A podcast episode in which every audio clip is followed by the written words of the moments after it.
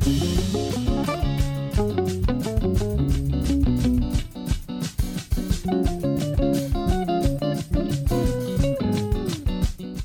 police have also been deployed around Toronto after this hostage situation. Toronto police say as they monitor the ongoing hostage incident at a Texas synagogue, they are increasing patrols around religious sites out of an abundance of caution. That's what it sounded like last weekend on a Canadian TV channel as news of the synagogue hostage taking in Texas broke. On Saturday, January 15th, Canada's Minister of Public Safety, Marco Mendicino, first saw the news online, and then he started receiving messages from the leaders of Canada's Jewish community, making sure he knew what was happening in Texas, but also what their concerns were here at home about the safety of Canada's synagogues and schools and Jewish buildings in case of copycat attacks. Mendicino hasn't been in the public safety portfolio very long. He was appointed in November when Justin Trudeau named his new cabinet after the Liberals won the last election. But as the MP for the Eglinton Lawrence riding of Toronto, a riding with a large Jewish population, Mendicino's been in plenty of synagogues in his time and has been an ally to the Jewish community. Now, in the wake of the latest anti Semitic attack on Jews, although it ended with the rabbi and hostages coming out safely, Mendicino wants to reassure Canada's Jewish community he's got their backs now, and he's working urgently, and those are his words, to speed up funds for installing security gear to prevent hate crimes, plus pay for safety training for volunteers, and consider maybe extra money for permanent security personnel. We're all relieved collectively that the hostages were ultimately able uh, to get out. Um, but but it just is a real um, moment for us to redouble our efforts to remain vigilant and to continue to do what we need to do as a government to fight anti-Semitism in cooperation with the community, and we will do that. I'm Ellin Bessner, and this is what Jewish Canada sounds like for Wednesday, January the 19th, 2022.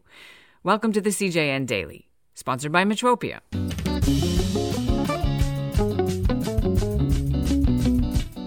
Canadian government has had a program in place for at least a decade now called the Communities at Risk Security Infrastructure Program, or SIP for short. Religious groups who are targets of hate crimes can apply for money to beef up security at their temples and schools and offices. Ottawa will pay up to half the cost to a maximum of $100,000. So, most synagogues and Jewish schools in Canada by now have benefited from this money in recent years and have installed these cameras and fences and lighting and panic buttons.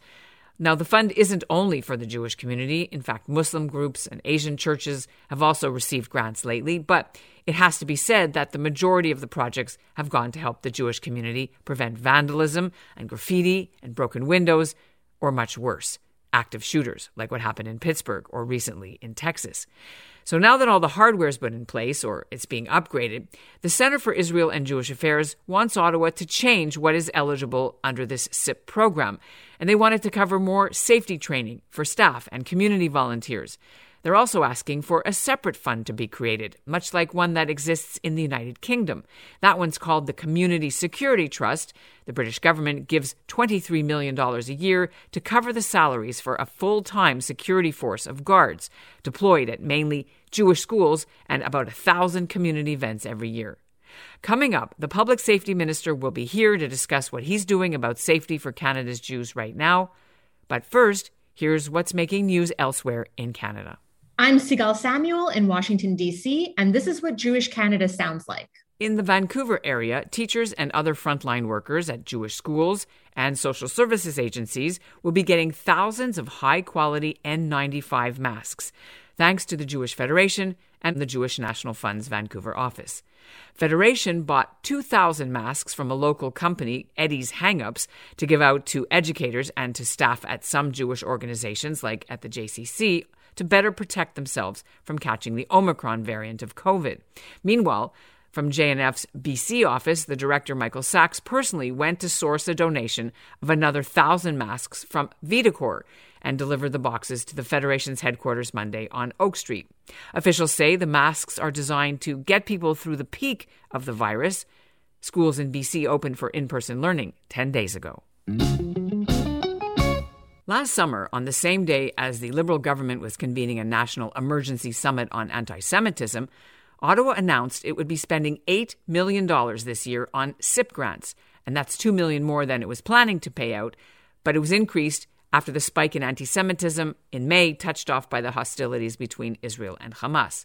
Marco Mendicino wasn't the public safety minister at the time, but he is now and in charge of those SIP grants.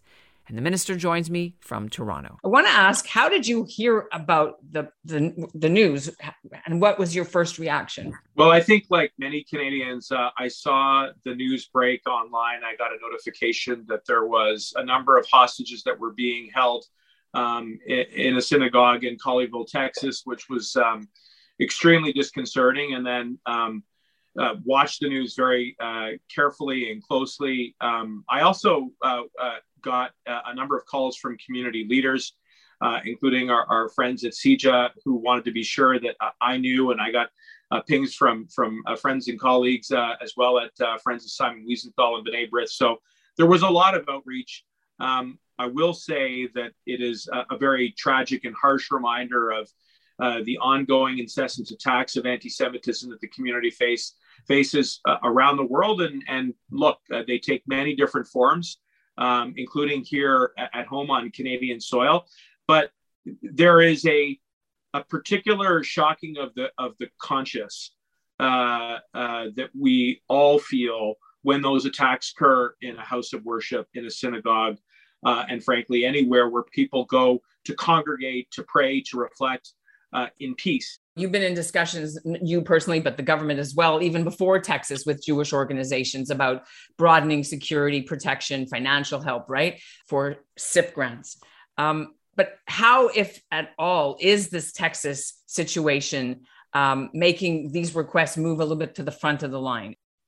Well, I think to begin, um, certainly uh, there is a, I think, um, again, an urgency to uh, really be proactive and not to be reactive to the type of uh, risks that the community faces. And that was the genesis for the creation of the Security Infrastructure Program, or what we refer, referred to as SIP. And uh, I'm proud to say that um, under our government that that program has been expanded, both in terms of money, but as well as in terms of the types of um, um, things that it funds, including um, infrastructure with security. But we've also, I think, um, really taken a hard look at having the conversation around uh, providing support uh, for training.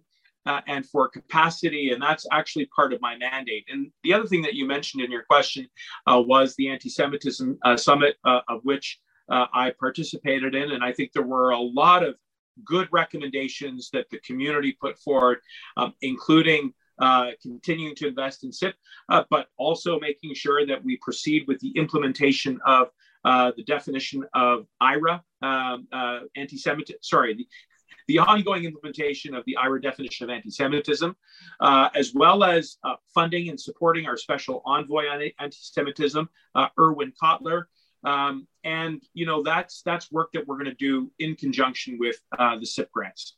Okay, so back to my question: What about moving things to the front of the line in light of Texas, such as um, speeding up uh, the deadlines when SIP grants are approved? Because, for example, on the website it says it's usually within four months. Uh, practically, it's between six to eight months.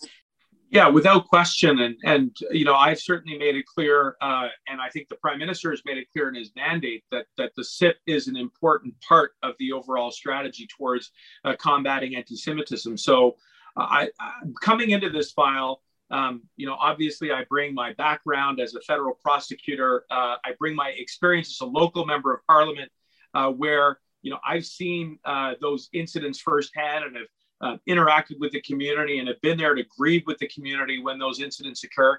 And I think everybody is clear within my department that this is a priority and that we have to deal with these applications uh, on an urgent basis. And we will continue to work closely with the communities to make sure that we get that, that support out as quickly as possible. You did mention just before about the expansion of the scope. So, can we t- talk a bit about that well, I think originally coming in, um, the parameters were, were quite defined. And I think what we've done is we've really taken the feedback uh, to heart that we received from the community uh, right across the country, along with many um, caucus colleagues. And so we've shown more flexibility on the type of equipment that we fund. on where within the community we fund it, um, you know, particularly around the structure uh, of, of, of the facility, be it a school or be it a synagogue. Uh, and I think we're now embarking on having a conversation around um, how SIP might be able to address uh, questions around training and additional capacity. Now, I will point out those are, are not easy questions to navigate um, because, uh, as is the case with any government initiative, there is a finite universe of resources. But what, what I think the community has seen is that there is a real uh, attention to uh, the input that we are receiving, and that uh, sadly and unfortunately, anti Semitism is on the rise. And so um, I think as we see incidents, uh, uh, you know, occur with greater uh, frequency and intensity, uh, that there is a corresponding uh, obligation on the part of the government uh, to respond in, in, in equal measure where we can. Like a full time guard instead of just once a year at high holidays. You know what I mean? I think that is precisely the conversation that we that I have been asked to have in my mandate and which I plan to have, including tomorrow in the community uh, in York Center with my colleague uh, NPR Saks. And about this British style community trust that's been asked for, what are your thoughts about that? What challenges would you have to get something like that approved for, for Canada?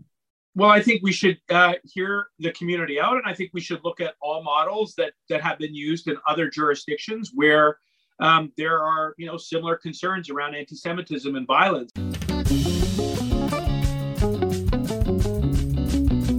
And that's what Jewish Canada sounds like for this episode of the CJN Daily, sponsored by Metropia Integrity, Community, Quality, and Customer Care. Today's listener shout out goes to Randy Skirka in Toronto. She is a frequent and passionate commenter on the CJN's Facebook page about our stories, and she's a longtime official with Stand With Us Canada. And we'll end the episode with a sneak peek at our next episode. It is a feature interview with the outgoing president of JSpaceCanada, Dr. Karen Mock. Mock is a veteran human rights campaigner and an anti racism educator.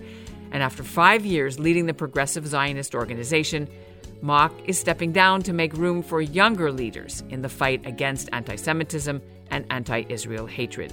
JSpaceCanada is holding a tribute gala for her on Sunday, also to mark its 10th anniversary. What keeps me up at night is, is the fear that with the political upheavals in Israel, that we won't see peace and we won't see an end to the occupation. And and that the dream of two states for two peoples isn't realizable. I'm I'm not giving up, but there are times, and I'm a I'm a cockeyed optimist. You cannot be in this work if you're not an optimist and you don't believe in change.